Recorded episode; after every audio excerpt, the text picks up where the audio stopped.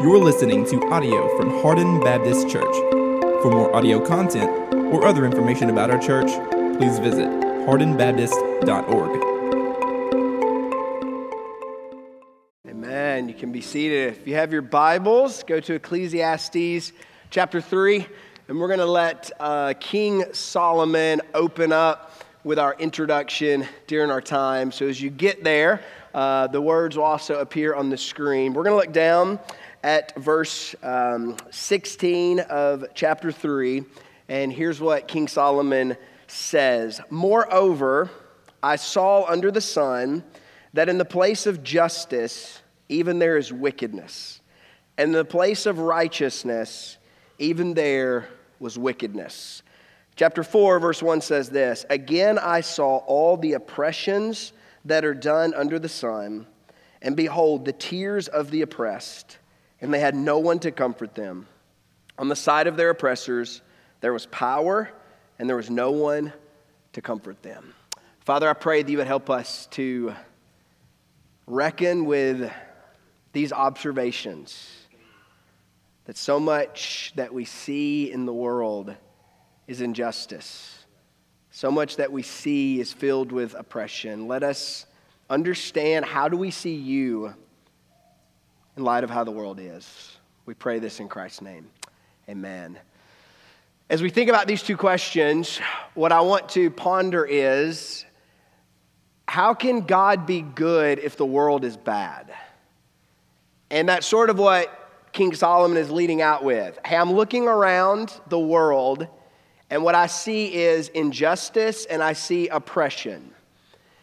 And the conclusion for us to think about, maybe you've had those same thoughts. Like when I open up my news app, when I'm scrolling social media, when I'm just going to work and having family dinner and going to Thanksgiving, what I often find is there's just a lot of problems. There's a lot of brokenness, there's a lot of evil, there's a lot of sin, there's a lot of just things that, that, that aren't the way I think they should be.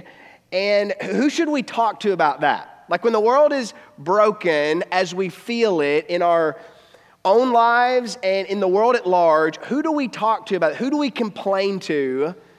And if we have a Christian worldview, the obvious answer would be, well, okay, God, if you made this and it's all kind of really bad, then who are you? Are you a good God if the world we hold and walk on and correspond in it, it, it's broken. It's bad. We, we, we feel it. We see it. We hear it. It doesn't seem like this is a good place. So, is there really a good God who made this? Or could it be that the one who made this is actually not all good? In other words, does a bad world prove a bad God? The way we feel, the way we walk through life, does it mean maybe God is not as good as we thought he is? That, that's kind of the, the angst in King Solomon's soul. Hey, I'm looking at the world and I'm seeing it's very broken. What do I do with all the brokenness? So, what we're going to walk through first is that idea of okay, if the world is bad, how can God be good? And so, if you have your Bibles, we're actually going to walk through the end of chapter three, and then we're going to hopefully walk through all of chapter four as we sort of wrestle with these questions that King Solomon is asking, and he doesn't always give us the answers, but the Bible certainly does. So we're going to get to some of these real questions of, hey, life hurts and it's broken. Can God still be good? So notice what we just read in verse 16. It says this Moreover, I saw under the sun. Now, if you're new with us, that term under the sun, it's repeated all through Ecclesiastes. Ecclesiastes is one of those kind of strange books in your Bible, um, meaning that you got to have some lenses to see it by. So, King Solomon is looking at the world under the sun. He says under heaven sometimes. What that means is he's going to sort of take God out of the equation for a minute, not as like an atheist but he, he still believes like God created the world. But what if we sort of set our biblical worldview aside and we, we sort of just leave God out and we look at the world just for the world's sake? Can we make sense of the world as it is apart from God? And so, this idea of under the sun, it's hey, when I see, when I take God out and I just look at the world, I, I find some problems. And the first problem he finds is injustice. Notice what he says that in the place of justice, even there was wickedness, and in the place of righteousness, even there was wickedness. So he's kind of going into like the court system of his day and he's looking and he's saying, you know, when I look at these court cases, I find that the innocent also often are, are made guilty, and the guilty are often made innocent because of who they are and how, how much they have and, and who they're connected with. So he sees sort of just even in the court systems, just of the world, it seems like those who are connected can kind of do whatever they want. Those who are not connected, well, they're not going to get away with much. And so he feels this like this injustice. Uh, he feels that what all of our kids feel and protest to you hey, mom, that's not fair. Have you ever got that before with your kids? Dads, have you ever heard that? That's not fair. And what do you automatically respond to them? Yeah, son, guess what? Life's not fair, right? It's just like, yeah, I know. Tell me about it. I've got complaints too. Who do I go to, huh? Your granddad? I don't know. Who do I talk to? Life is not fair. You know what happened at work today? Let me tell you, kid. Like, we're all sort of mad that life doesn't work out, that when we do right, we often get wronged, and when someone does wrong, they don't often get what's coming to them. And in fact, really, when we think about like other people, like we usually demand justice for those who do wrong to us, but then when we do something wrong, we want like grace. Like when I do something wrong, I want grace and mercy. When you do something wrong, I want you to pay for it because we see the world, it should be just. So he's, he's, he's crying out. Man, there's this idea of in the place of justice, there is wickedness. In the place of righteousness, there seems to be unrighteousness. There seems to be just wickedness. So, so our question is okay, if the world is broken and unjust, then how can God be good? And the first thing I just want to point out, even in his decry, that his decry is really an apologetic to the fact that God is just. Because if you think about it, what's his complaint? The world is unjust. There's wickedness instead of justice. There's wickedness instead of. So his complaint is the world should be what? Just. The world should be fair. And it shouldn't be wicked. It shouldn't be unrighteous. So all of us no matter if you're a Christian or a non Christian, we all, as humans, believe the world should be fair. The world should be a place where right is right and wrong is wrong, wherever, however you define that. We've got all our own definitions like what's right and what's wrong, but your definition of justice, everyone should be in that form of justice because we all sort of believe the world should be a fair and just place, whatever your view of fair and justice is. We believe the world should be like that. It shouldn't be unjust. It shouldn't be filled with wickedness. That wicked people should pay and innocent people should have a good life. Well, why do we feel that way? In other words, if you take God out of the equation, there's no reason the world should be just. There's no reason the world should be good if we take God out of the equation. Because if we're all sort of just accidents, that we all just appear here and we can all define our own realities, then why is it not that injustice is the normal and justice is the abnormal? Why is it that wickedness is applauded and innocence is a vice? Like, see, the, the, the reason Solomon is decrying, I want the world to be just, is because he's made in the image of God and he has a long memory back to a garden where a good God made a good world. And guess what? All of us have that same long memory. We all know deep in our bones that we're made in the image of God and that somehow this world was supposed to be good. It was supposed to be better than it is. So our cry for justice, it doesn't point to our God is bad. It actually points to our God is good. He is just. That's why we want justice, but something has went wrong. And that's why every worldview, if you think about any worldview, think about Christian worldview, secular worldview, atheistic worldview, whatever worldview that you hold or your friend holds, it has to really answer four questions like every coherent worldview. Those questions are um, how do we get here? What's wrong with the world? What hope do we have? And where's it all going?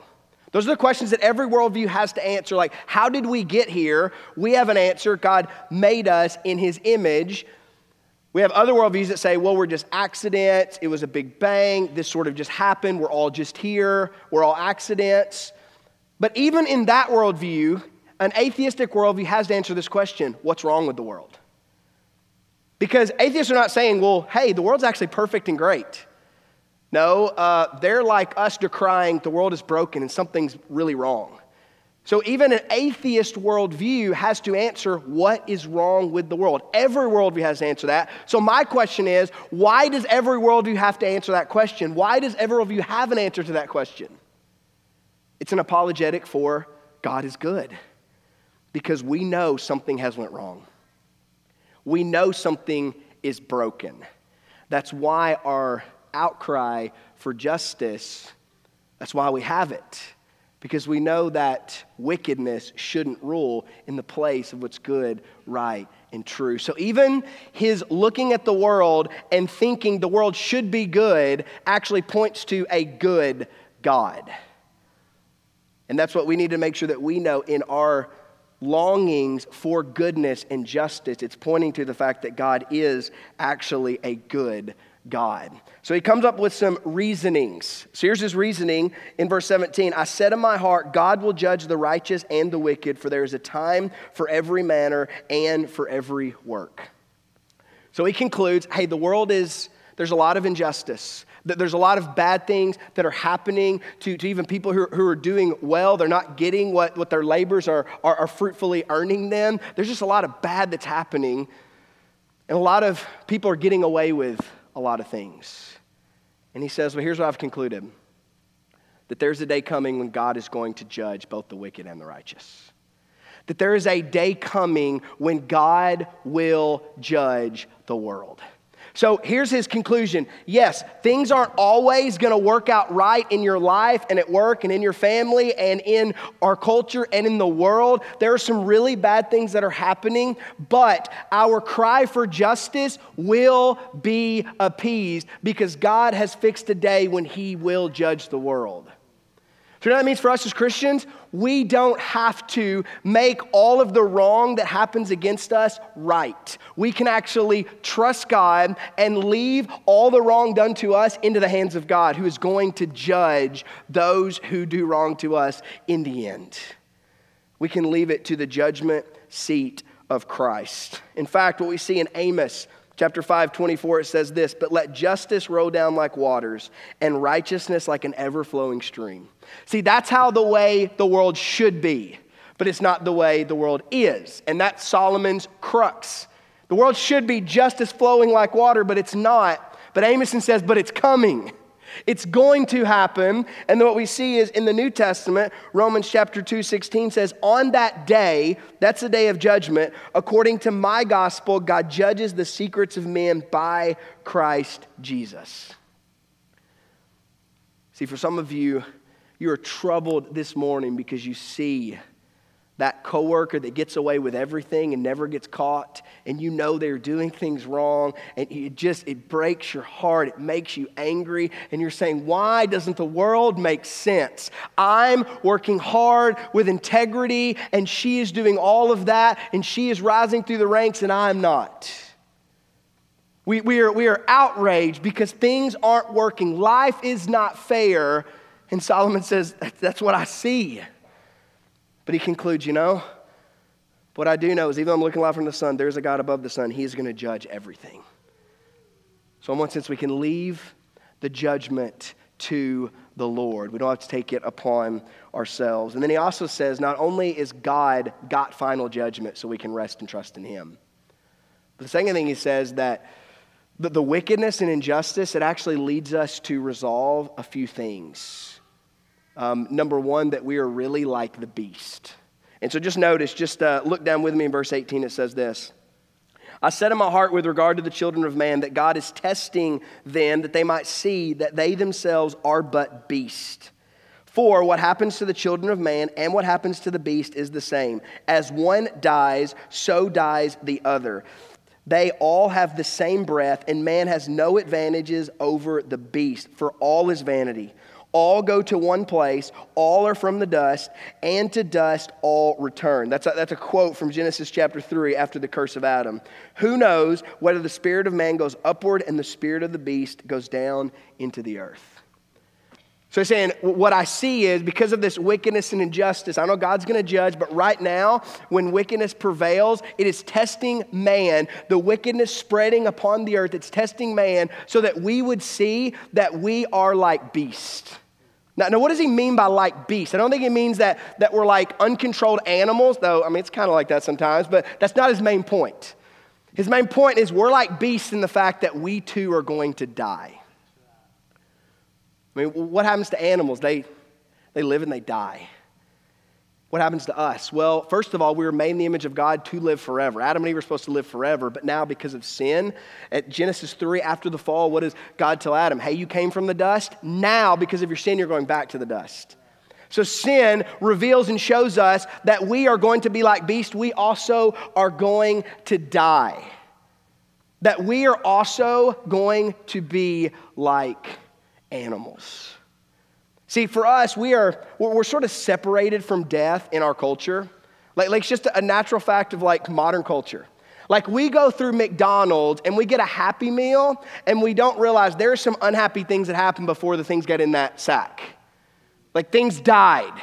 And we don't see the death, we don't see the blood, we just see the happy meal. It's like, cheeseburger, where'd this grow out of? Well, honey, let let's just move on. Here, here's your toy, squeak it.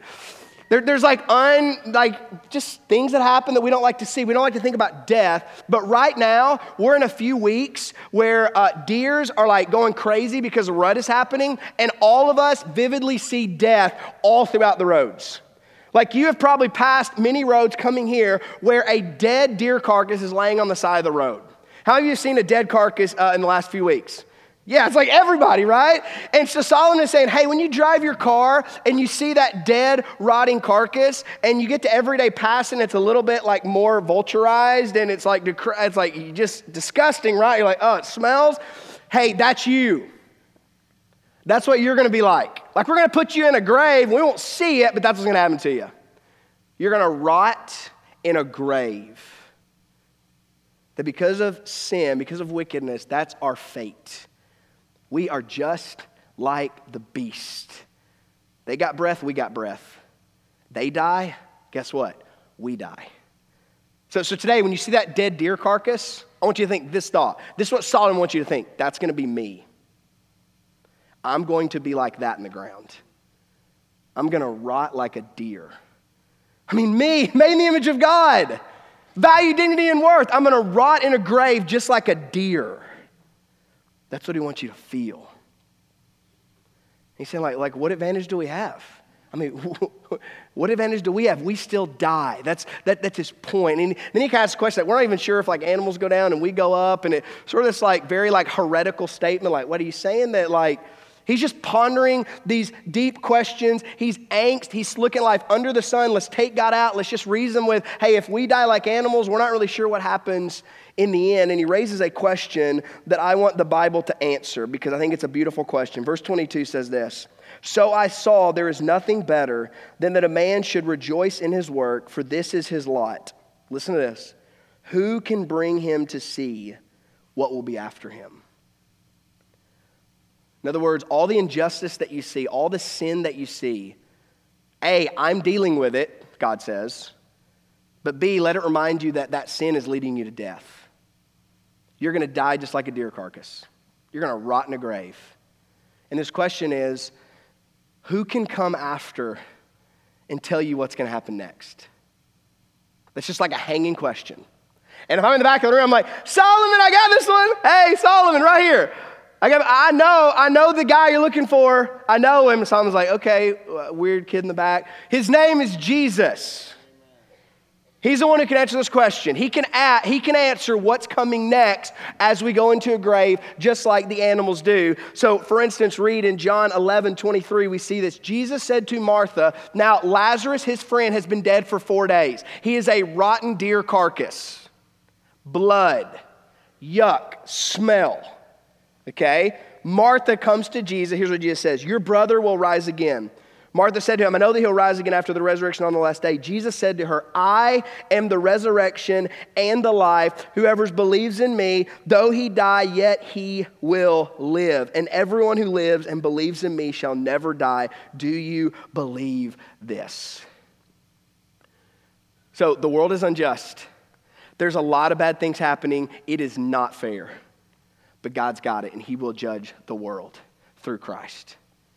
And guess what? Because there's injustice, we all die because we all share in that injustice. You have done things that are unjust. You have done things that are wrong and wicked. Therefore, you will die and rot like a deer carcass. And who knows what's going to happen next? Oh, Jesus does. And Jesus answers for us what will happen next. That if we believe in Him, if we put our trust in Him, the death will not be our end. We will not just die like a deer, we will rise to new life and live with Him forever that there's this hope in the midst of all of the injustice and all of the wickedness that we not only see, but we also participate in. See, in one sense, we want God to get rid of all the evil in the world. Well, guess what? That means He gets rid of you. If God stops the evil, He stops your heart because your heart is pumping some of that evil into the system. You are part of the problem. So God kills you if He gets rid of all evil.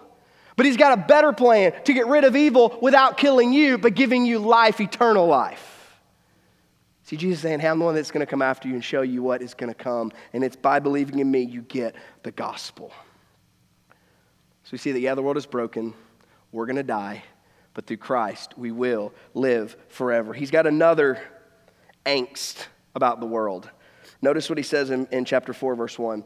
Again, I saw all the oppression that are done under the sun, and behold, the tears of the oppressed. And they had no one to comfort them. On the side of their oppressors there was power, and there was one, and there was no one to comfort them. So, number two, we have oppression without comfort.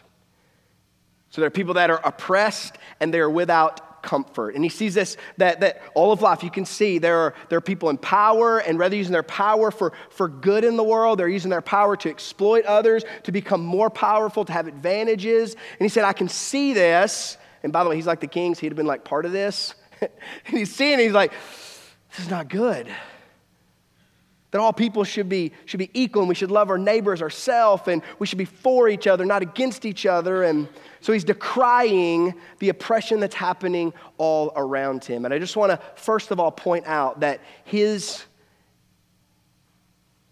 his noticing this points to the reality that God is actually good, even though the world is broken. Because without God, there is no issue with oppression. I mean, let's just be honest. If we believe that evolutionary biology is true, that we're all just accidents, it was a big bang, and we're all here, and the reason we're here is a thing called the survival of the fittest, then oppression is our highest good. That's what we should do. You should try to oppress others around you so that you and your family will win. It's completely normal if God is not God and we are just here for our own selves. See, it's only a problem if we have a God who made all people in his image. That's the only reason that oppressing another human being would be wrong. It's if God created all people in his image and all people have equal value, dignity, and worth. That's where it becomes a problem. See, without God, there's no problem. We can just fight and do whatever we want, and whoever wins is the best, and whoever loses, well, they lose. Because the survival of the fittest and the weakest are going to die out. And that's perfectly fine, that's perfectly normal, but no one believes that. No one is like, yeah, that's how the world should be. Everyone is against oppression. However, you define it, however, you see it, there is some way where in your mind, okay, this shouldn't be. We all know that, that in some way that everyone should be treated with value, dignity, and respect. We know that, that there shouldn't be people who exploit others. We fight against that. Why? Because we have a good God that made a good world, even though we find it broken. So, because we're angry with exploitation, it actually points to not our God is bad and he made a God wor- he made the world bad. It means our God is good and he made a good world. And we have a long memory to a garden and we have a long memory to the way things should be, though they're not right now. And we long for that. We yearn for that. And it points to the reality that God actually is good. If you think about even Solomon during his day, like he would have seen just the, the he would have remembered. I mean, think about just his own people, the, the Hebrews. They were slaves in Egypt. Like he could remember very vividly, hey, his forefathers, they were made slaves. They were forced to make bricks. That other human beings are oppressing other human beings for their own advantage.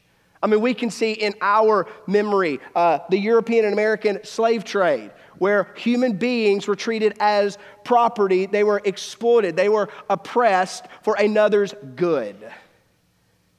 And we can see even right now, right now, there are more slaves on planet Earth than at any other time in the history of the world because of human trafficking. One of the evils in our time that human beings are, are sold as property right now in, in our time all across the world. We see this, this, this oppressors and oppression. We can see even, even right now in uh, Russia and Ukraine, we can, we can think about the, the Ukrainian people who are going to, some of them freeze to death. Why? Because we have an oppressor who is oppressing. We, we can see this and our hearts decry God, where are you? I mean, all throughout history, we can see bad things have happened and people have exploited people. And we ask, okay, God, where are you? If there are little girls who are being sold, God, where are you? If there are people in Ukraine who are going to die to death, God, um, where are you? If you made this world and you're in charge of this world and people are oppressed and there's oppressors, shouldn't you be coming and like doing something? Like, can you feel Solomon's heart? Can you feel your own heart? There's some real brokenness. And if God is good, why is the world so broken? Why is the world so the way it is? I think one thing we've got to see is God is not absent in the midst of all that we see in the world. I mean, we can even think back to the example of the Hebrews in Egypt. God heard their cry, and what did he do? He sent Moses, and Moses redeemed the people. And we can see through history Christian heroes like William Wilberforce who stood and helped abolish slavery. We can see heroes like Martin Luther King Jr. who stood up and saw that all people be treated equal with dignity and rights and values. That we can see right now athletes like Tim Tebow who love Jesus, who've made a lot of money, have a lot of influence, and have made nonprofit organizations and spends his money to fight human trafficking right now. That it's not just there's oppression and God's not doing anything. God is sending comfort, and He's sending comfort through His people that actually care. See, one thing we see about God in the New Testament, He actually sends the Comforter. The Holy Spirit, our, our advantage, our, our paraclete, our, our comforter, our aid.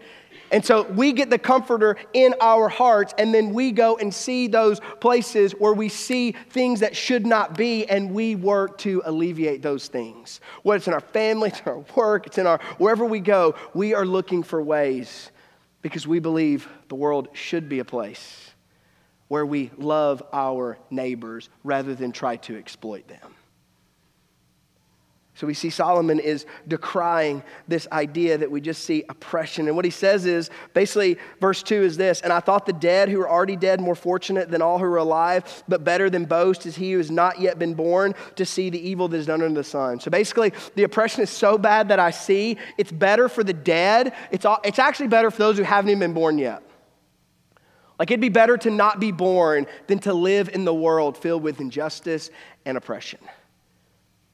Again, he's feeling that under the sun weight of, okay, if we take God just out for the moment, we see that people, we don't do so well. We, we don't live so well. What we really need is, is the Lord's justice and the Lord's comfort to come upon us and to help us. So, the, the first thing we see that we really wrestle with is this question If the world is bad, how can God be good? And so hopefully we've answered these questions by saying this. Because we're mad the world is bad, it actually reveals God is good. Because if God's not good, there's no anger that the world is bad. Like, bad should be normal. Bad, there's no reason it's not abnormal. Injustice and oppression, who says those are bad things? Oh, God does. Because God is just and good and holy, and He is for the oppressed, and He is opposed to the oppressor. That's how we know those things are good. That's why in our hearts we feel anger towards those things. It's because God is good, though we live in a bad world. It's like, it's like if you buy a car from the dealership and then you drive it down the road and you wreck it. You don't take it back to the dealership and say, um, there's something wrong with my car, it's not going right. They're like, um, well, yeah, you wrecked it. Yeah, but you said it was a good car. Uh, it was, but you wrecked it. Like, we're the people that are taking all of our problems to God and saying, God, what did you do? This thing is wrecked. It doesn't roll right. It doesn't run right. And God's saying, uh, yeah, you remember the garden? You chose you, and it's not working well. See, we're driving cars that are completely broken, and we're mad at God because they're broken, and God said, it's not the car I gave you. And the good news is, it's not the car you're going to be left with. That there's, there's a new car coming. There's a new creation coming where there will be justice that will roll down like the rivers and the oppressed will be liberated, and the oppressors will get what's coming to them. Justice will happen. So, yeah, the world is good, even though, or God is good, even though the world is bad. And our good God is not leaving the world bad. He's got a plan to redeem it through Christ. So, now we're going to have 15 minutes of other thoughts. This is sort of how Solomon works. It's just his, his way of, of preaching this sermon. So we're going to preach sermon like he does. That was kind of like a main point. Hey, God is good even though the world is bad. Take that home. And now here's 15 minutes of just other things. Okay? It's not like how to, I, I love preaching like one theme, one, one takeaway. This is not Solomon. Uh, he's just like, here we go. Peyton's smiling. He's like, yeah, this is it. Here we go. All right, this is all the rabbit trails. Uh, problem number three is this good work comes from bad motives. Good work comes from bad motives. Let's just look in verse 4. Then I saw, so again, this is a new statement. Then I saw that all toil and all skill and work come from a man's envy of his neighbor. This also is vanity and striving after the wind. So good work comes from bad motives. So says, I look and I see invention, I see skill, I see hard work, I see entrepreneurship. And you know what all of it's from? Not that I love my neighbor, it's that I'm jealous and envious and I want to beat my neighbor.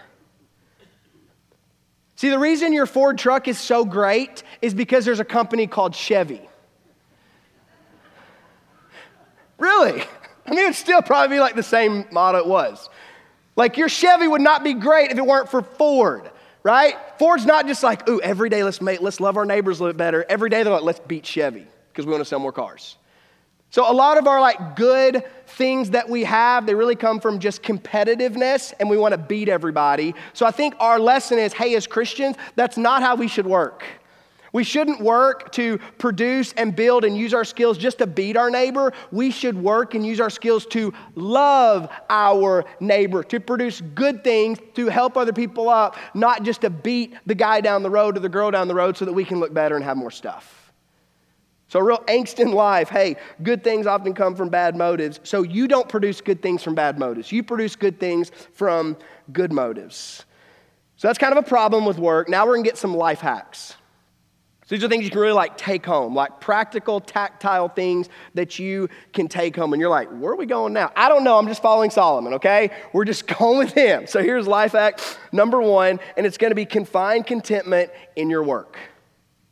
Find contentment in your work. Notice verse 5 the fool folds his hands and eats his own flesh. So, so the opposite of like working to compete and beat so that you can just have everything, the opposite is like, I'm just gonna do nothing. I'm just gonna fold my hands and like play video games and maybe somebody will pay for my life. This is awesome.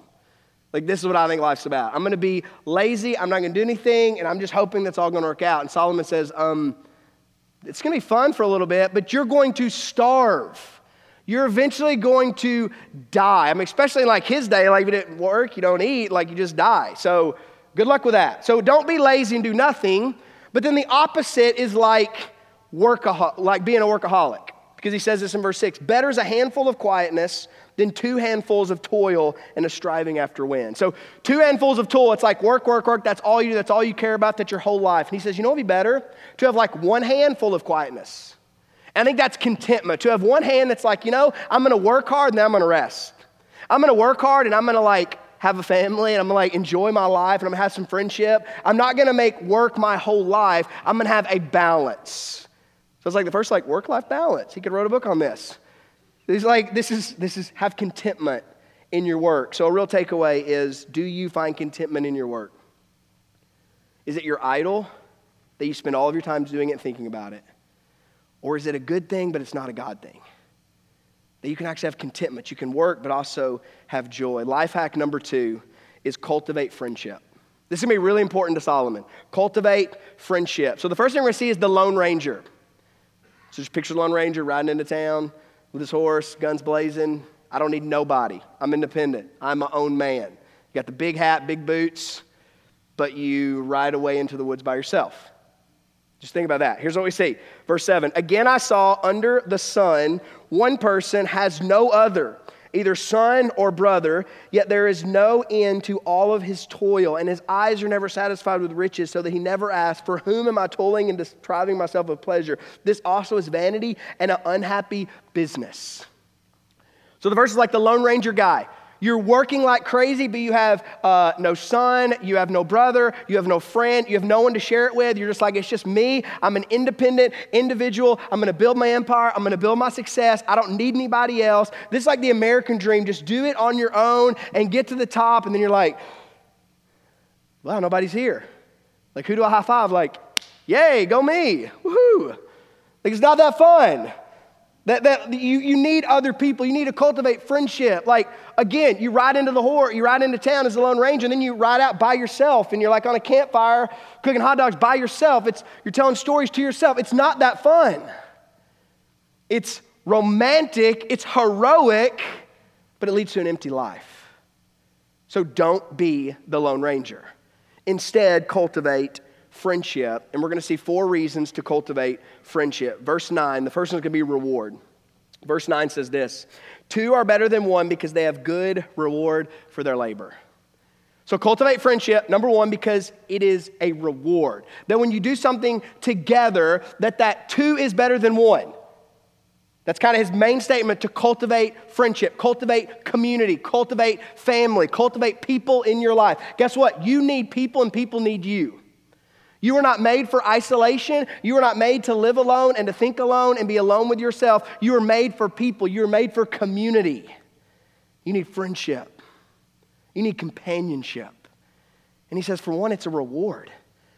Like if you work by yourself, like teamwork is dream work, right? We want to work with teams. We want to be like where you can have celebration. And when you win at the end of the day, you have a group of people that you can celebrate with. If you don't have that people, your work is going to not be as as a reward as it could be. You need people to celebrate your successes and to celebrate life with you so that it becomes more meaningful because you were made for community. And it's not just work, this is all of life to share life and community together. Number two, we see safety. Verse 10 says this For if they fall, one will lift up his fellow, but woe to him who is alone when he falls and not has another to lift him up. So it's like the beginning of OSHA, like don't get on a ladder by yourself, like have, have a buddy, hold the bottom of the ladder. Like, like it's, it's a real principle. Don't do stuff on your own because if you fall, no one's there to pick you up. No one's there to help you. So do stuff in community with other people. Like just in practical life, that's a good idea. But I think in a real spiritual way, you also need that in the community of people that you're around. You need people that are there that when you fall, you don't stay down. You need people that when you get hit, somebody comes alongside of you and encourages you and calls you out, rebukes you, or um, befriends you, whatever you need to get you back up walking with the Lord Jesus. See, as a Christian, you are going to have some bumps. You are going to fall down. You're going to have some mishaps. You're going to have some mistakes. And if you're by yourself, it will linger. But if you have a friend, if you have companions, they can lift you up. They can get you back where you need to go. So you need to cultivate friendship for safety in life and also in Jesus. Number three, for provision. Verse 11 says this Again, if two lie together, they keep warm. But how can one keep warm alone. So, Near Eastern culture, they're traveling. It would got really cold at night. So, if you're by yourself, you're probably going to die. Hypothermia, you need a buddy. We always go uh, camping once a year with the Boys Adventure Club with a New Covenant, and I love it. And this year, only G got to spend all night because the other two had basketball games. And I told G it got really cold. I said, "Hey G, I'm just gonna let you know, Daddy's gonna snuggle with you all night. He's like, What? You're gonna do what with me? I said, Yeah, I'm gonna get cold and you're my electric blanket. So I'm gonna snuggle you. So just, just warning, I'm gonna snuggle you a lot. And he's like, Okay. And then sure enough, guess what? I got a lot of snuggles because I'm cold. And guess what? I can't warm myself up, but he's like a little heater blanket. I'm like, Yeah, that feels good. And I think he's like, okay, that does feel good. You know, it's like, yes, we, we warm each other up. Guess what? You as a human being can't warm yourself up. You know what you need? You need another human being with flesh and blood to warm you up. And not just physically, but think about spiritually. You can't always warm yourself. You're going to be cold. You're going to be apathetic. You're not going to follow Jesus. You're just going to want to give up. You need another human being in your life that's rubbing shoulders with you, where their heat and their passion transfer to you, and you stay warm because of them. And guess what? They need your warmth as well. So, provision. And then lastly, we're going to see for protection. Verse 4. Uh, I'm sorry, uh, chapter 12 says this, or verse 12. And though a man might prevail against one who is alone, two will withstand him. A three cord is not quickly broken. So you also need it for, for protection. I mean, there's going to be people who want to come get you. They're going to be after you. Think about Near Eastern culture. They're traveling places. There's going to be people that are going to try to steal and kill them. If you're alone, you're a target. If you have people around you, you have safety. You have somebody that's got your back. You have protection. And you, as a believer, guess what? There is an evil one with fiery darts that wants to deploy them on you at all times. And you know what you need? You need a couple of people around you who can help fight off the enemy, who can help you fight the good fight so that you're not just alone swinging. Somebody has your back and you've got their back, and you're in it together, that you're warring together. So he's saying, don't be a lone ranger. Cultivate friendship because in friendship, even though, yeah, the world is broken, it's unjust, there's a lot of oppression, you know what you need? You need a good community. You need some good people to walk through life together. And our last life hack is number three keep listening. It's kind of a strange story, but just stick with me. Verse 13 says this Better was a poor and wise youth than an old and foolish king who no longer knew how to take advice. So the obvious answer is okay, there's an old king who loses his palace because he forgot to take advice. There's a young, poor guy who actually gets a throne because he's wise and he listens and he takes advice. So, just real practically, before any further, you need to be a person who continues to seek and to savor advice. Wisdom comes through your ears, not your mouth. Wisdom comes in your ears. You need to listen. You need to have counsel. You need to weigh other people in your life that are speaking truth to you. When you become your own truth in yourself, you are in trouble. Notice what happens to this king. Verse 14. For he, so this is the, the young, poor, wise, he went from prison to a throne, though in his own kingdom he had been poor. So he actually outdoes uh, the king because the king forgot to take advice. He forgot to listen. So this poor uh, young boy that's in prison, he actually takes the throne. Verse 15 I saw all the living that move under the sun, along with that youth who was to stand in the king's place. There was no end to all the people, all of whom he led. Yet those who came later will not rejoice in him. Surely this also is vanity and striving after the wind. So he, so he tells this story. He's a story about there's this, this young boy who's wise. And he starts out in prison. And though he's in prison, he works his way all the way up to the throne. And there is a king who's in the, in the palace, rightfully there. He's probably rich, he's old, and he forgets to take advice, and he ends up getting dethroned. And, and the point is don't become like the old king. Don't stop listening to instruction. Don't stop being wise. Instead, be like the young, poor king. And I, I couldn't help. I'm not saying Solomon meant this when he wrote this, but when I read this, there's a name that jumped out of my mind. Can you think of a guy in the biblical storyline who went from prison to a throne position in a kingdom and then did great things through God? It sounds like Joseph, right? It sounds like the story of Joseph. And I just want to think about I'm not saying that Solomon meant this when he wrote this, but for me, a perfect illustration of this life practically happening out is the story of Joseph. And let's just connect all the dots together. Because Joseph, what was he? He was first a guy who was treated unjustly.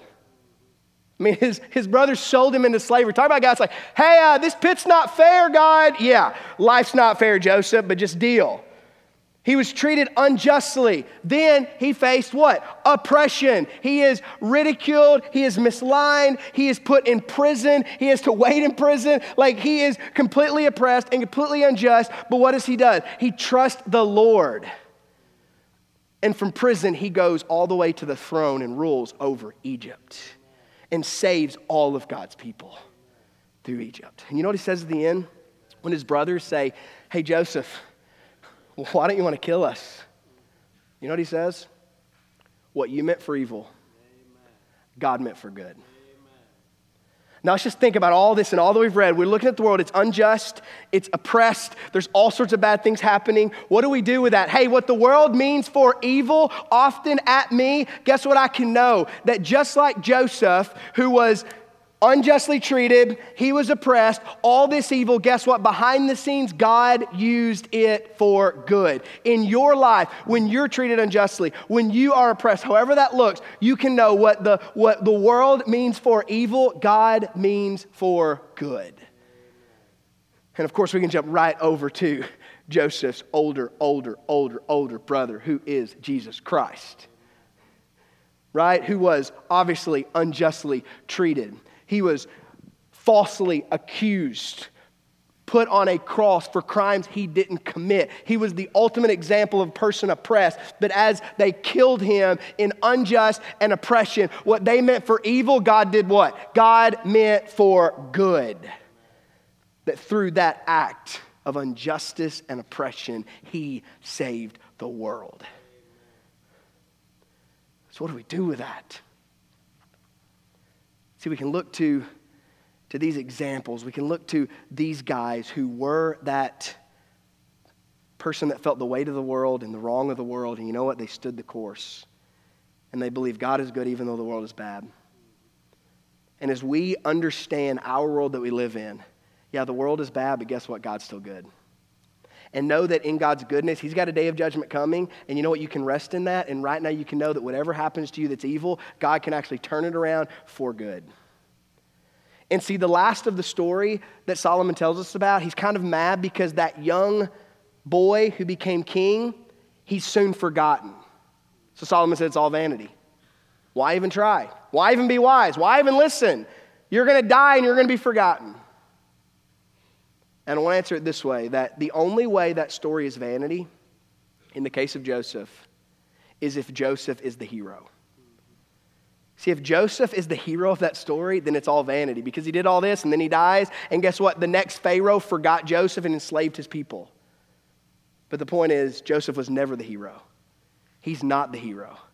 God is the hero, and God is always the hero. And if you will remember that in your little story, God is the hero, and He's always been the hero, then no matter what happens to you, oppression or injustice, you know what you can do?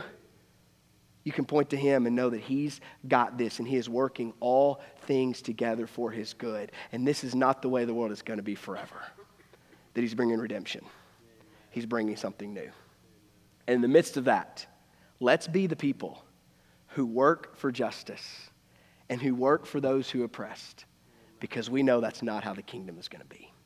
Let's pray together. Father, we love you so much. We thank you so much for Christ, our great example, our great substitute. God, we thank you, and I pray that if anyone's not in him, they would repent and believe in the gospel, that he would become the hero of their story, that for repentance and faith, the injustice and impression that, and oppression that fell on Jesus, we would know that that was for us and that we'd be made new in his life, death, and resurrection. Father, help us to take these truths and live them out this week. We pray this in Christ's good name. Amen. You're listening to audio from Hardin Baptist Church. For more audio content or other information about our church, please visit hardinbaptist.org.